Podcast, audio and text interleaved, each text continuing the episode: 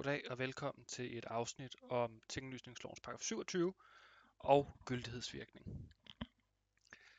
Gyldighedsvirkningen er den sidste af de tre hovedretsvirkninger ved tinglysning. Øh, indtil videre der har vi talt om rettighedsvirkningen og øh, tingbogslegitimation eller legitimationsvirkningen. Øh, og det vi så er kommet frem til nu, det er gyldighedsvirkningen, man finder i tinglysningslovens paragraf 27. Og det, som man kan udlede af tinglysningslovens paragraf 27, det er først og fremmest, at hvis et dokument det først er tinglyst, så kan godtroende erhverver ifølge det her dokument ikke mødes af indsigelse mod dokumentets gyldighed. Og der er det relevant, at man lige kigger på, at der står erhverver, altså godtroende erhverver. Det betyder først og fremmest, at tinglysningslovens paragraf 27 kun kan bruges af aftaleerhververe. Altså hvis man er en kreditor, så kan man ikke støtte ret på tinglysningslovens paragraf 27.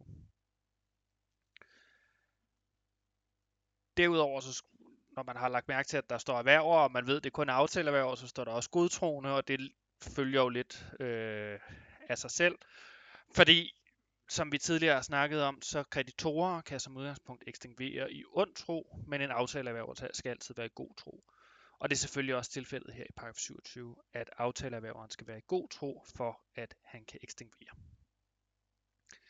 Godtrosbegrebet det er stadig tinglysningslovens paragraf 5, øh, og det betyder dels, at man skal være i god tro frem til det tidspunkt, hvor man jagter sin sikringsakt, og at godtrosbegrebet er lidt anderledes end det sådan almindelige ulovbestemte godtrosbegreb.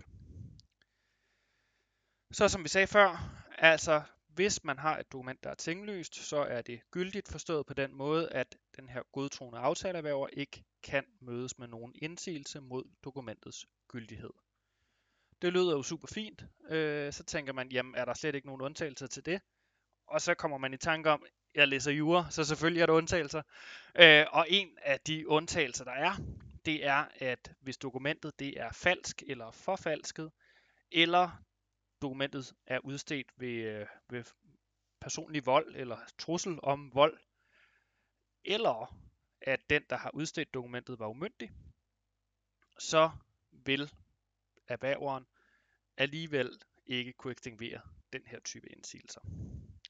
Altså indsigelser om falsk, vold, trussel om vold eller umyndighed.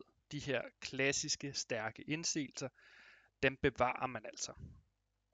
Og det er så her, hvor at øh, bestemmelserne om erstatning fra statskassen har relevans, fordi at hvis man støtter ret på et dokument, som man ikke kan støtte ret på på grund af øh, paragraf 27 andet punktum, så er der mulighed for, at man kan få erstatning fra statskassen efter tinglysningslovens paragraf 31. De fleste af de her ting giver sig selv, altså falsk forfalskning. Der er ikke så meget af det. Øh, det er, at man simpelthen har lavet et falsk dokument, på en eller anden måde har, har fået det skrevet under, øh, som var man en anden, øh, eller på anden vis har lavet et dokument, der i hvert fald ikke er udstedt af den, som det fremgår som at være udstedt af.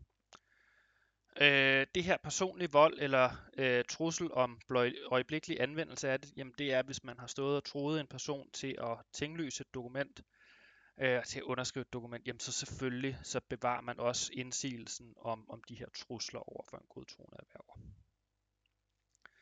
Så skal man så bare være opmærksom på, at paragraf 27 stykke 1, som vi har snakket om indtil nu, den gælder for altså, ejerskab til bygninger og sådan noget, ejerskab til fast ejendom. Så er der lige en, øh, en krølle på halen nede i sidste punktum af stykke 1, hvor der står ved overdragelse af et tinglyst negociabelt, øh, undskyld, tinglyst negotiabelt pantebrev til eje eller pant, så gælder også reglerne i paragraf 27a og 27b. Kommer vi ind på lige om lidt, hvad det har betydning. Så kan man jo så sige, at negociabelt pantebrev, hvad for nogle pantebreve er negotiable, og hvad er ikke negotiabelt, Der bliver man heldigvis hjulpet allerede i tinglysningslovens paragraf 27 stykke 2, fordi i tinglysningslovens paragraf 27 stykke 2, der står der et tinglyst pantebrev, bortset fra et skadesløst brev, der giver pant i fast ejendom, altså et tinglyst pantebrev, der giver pant i fast ejendom, er negotiabelt, med mindre at man specifikt har aftalt, at det ikke er negotiabelt. Så nu ved vi altså, at som udgangspunkt, så er et pantebrev i et fast ejendom, i fast ejendom, så længe det ikke er et skadesløsbrev, negociabelt. Og vi ved, at ved overdragelse af tinglyste negociable pantebreve, så skal man også lige kigge på paragraf 27a og 27b. Og så kan man sige, jamen hvorfor pokker skal jeg det? Det er jo dels fordi det står der, og dels fordi at man skal udlede lidt flere ting af paragraf 27a og 27b. Først og fremmest, så kigger vi på paragraf 27a. Og 27a, det er lidt sådan en, en henvisningsbestemmelse. 27a er reelt set bare en henvisning til de regler, der er om indsigelser i gældsbrevsloven. Så der står i 27a stykke 1, at den, som har fået øh, overdraget tinglyst negociabelt øh, pantebrev til enten eje eller pant, og man er i god tro, så kan man ekstinguere de indsigelser, der er omfattet af gældsbrevslovens paragraf 15.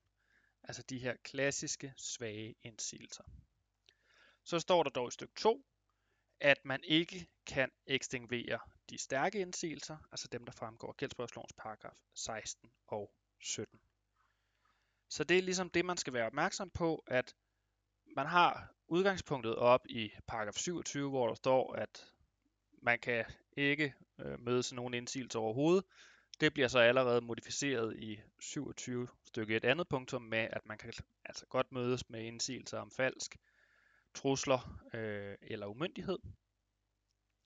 Og så kommer 27a, der lige siger, jamen, nu har vi godt nok haft øh, paragraf 27, men I skal også lige kigge i gældsbrevsloven og kigge på de indsigelser, der er der. Det er min øh, opfattelse, at paragraf 27a ikke rigtig bringer noget nyt til bordet. Det gør til gengæld paragraf 27b.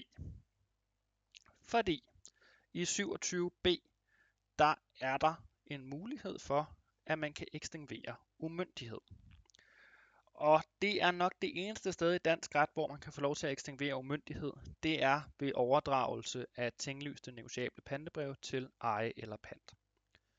Fordi i 27b, der står der, jamen hvis man har fået overdraget sådan et tinglyst negociabelt pantebrev til eje eller pant, og man er i god tro, så kan man ikke mødes af en indsigelse om, at den, der ifølge tingbogen var berettiget, var umyndig eller i øvrigt manglede ret til at råde over det her pantebrev. Og det er jo lidt i modstrid med det, der lige har stået op i paragraf 27 stykke 1. Øhm, men altså 27b, hvis det er selv pantebrevet, det vedrører ikke ejendom, jamen så er der altså muligheden for, at man kan ekstinguere den her indsigelse om umyndighed. Så kan man sige, jamen hvorfor pokker kan man det? Øh, det er øh, muligvis, fordi at øh, der er mulighed for, at man kan tinglyse på en ejendom, at en person er under værgemål.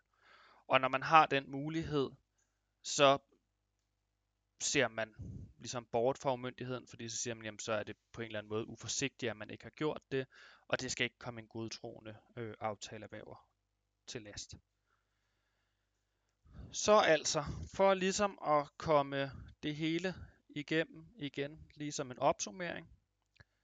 Paragraf 27, det er det, der handler om gyldighedsvirkning. Paragraf 27 stykke 1 siger, du kan som udgangspunkt ikke mødes med nogen indsigelser overhovedet så modificeres det med det samme af, at man kan godt mødes med indsigelser om falsk, vold, trussel om vold øh, eller umyndighed.